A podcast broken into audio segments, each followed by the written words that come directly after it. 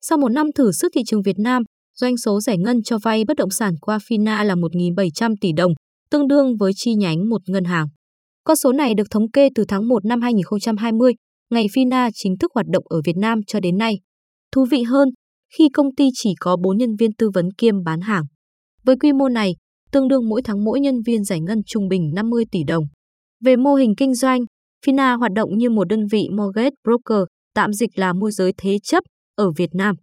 Trước Fina, cũng đã có nhiều đơn vị hoạt động tương tự trong lĩnh vực kết nối các khoản vay qua các nền tảng công nghệ.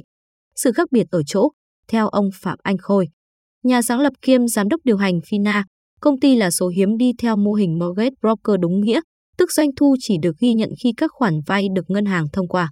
Đồng thời, Fina cũng có các tư vấn viên tài chính độc lập để tư vấn cho khách hàng chọn lựa được khoản vay phù hợp nhất cũng như hỗ trợ khách hàng trong suốt quá trình làm hồ sơ vay ngân hàng. Tỷ lệ giải ngân của chúng tôi vào khoảng hơn 98%, ông Khôi cho biết.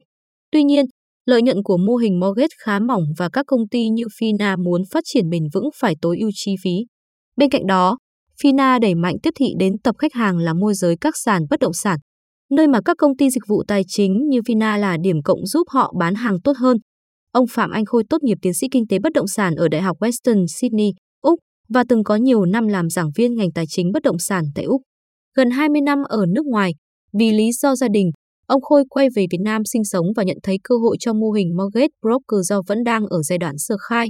Ở Úc, 60% các khoản vay bất động sản đều thông qua mô hình này nhưng ở các nước đang phát triển như Việt Nam, chủ yếu là người vay đến làm việc trực tiếp với ngân hàng. Trên thực tế, mô hình mortgage broker Úc cũng từng vô danh như ở Việt Nam và mới phát triển vào những năm 1990 trở lại đây khi các ngân hàng bắt đầu tái cấu trúc mô hình để đón sóng tăng trưởng mới.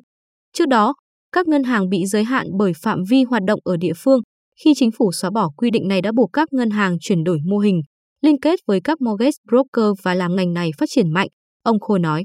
Sự trỗi dậy của mô hình mortgage broker đến từ khả năng cung cấp sự minh bạch và đa dạng các khoản vay ứng với khả năng tài chính của khách hàng.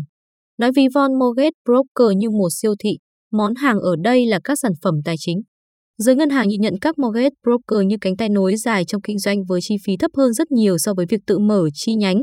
Trong vòng 5 năm trở lại đây, sự trỗi dậy của các công ty fintech ở những nước đang phát triển là đòn bẩy cho mô hình mortgage broker.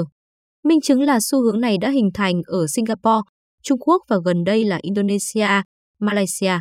Nhiều cái tên nổi bật trong ngành đã được sinh ra như Bay Kế Finance của Trung Quốc, vốn hóa 25 tỷ đô la Mỹ tại thời điểm tháng 11 năm 2021, Sophie, Mỹ, Better.com, Mỹ, Loan Market, Úc, Indonesia, Outside Home Loan, Úc, Redbrick, Singapore. Ở Việt Nam, chúng tôi tin rằng xu hướng này sẽ phổ biến vì đem lại giá trị cho cả người vay và các ngân hàng, ông Khôi nói. Trên thực tế, Fina hiện là đối tác của hơn 15 ngân hàng ở Việt Nam và con số này chưa dừng lại. Khi được hỏi vì sao một startup non trẻ như Fina có thể làm việc với các đối tác có quy mô vốn hóa lớn hơn rất nhiều, ông Khôi cho mọi người thấy một bức tranh tổng thể. Như ở Úc chẳng hạn, cứ 100 khách hàng chỉ có 40 người giao dịch ở ngân hàng và đến 60 người còn lại chọn qua kênh mortgage broker.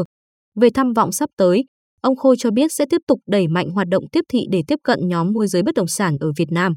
Song song đó là mở rộng sang lĩnh vực cho vay mua nhà đất. Vốn nhiều thủ tục phức tạp hơn và ông Khôi tin rằng Fina sẽ đóng góp nhiều giá trị hơn cho cả bên bán và bên mua. Khi được hỏi sẽ như thế nào nếu nhiều mô hình như Fina phát triển ở Việt Nam trong thời gian tới, ông Khôi cho biết đó là một tín hiệu vui. Nhiều bên tham gia sẽ thúc đẩy quy mô các khoản vay từ mortgage broker. Khách hàng sẽ có nhiều lựa chọn phù hợp với tài chính của mình hơn, từ đó làm đòn bẩy thúc đẩy T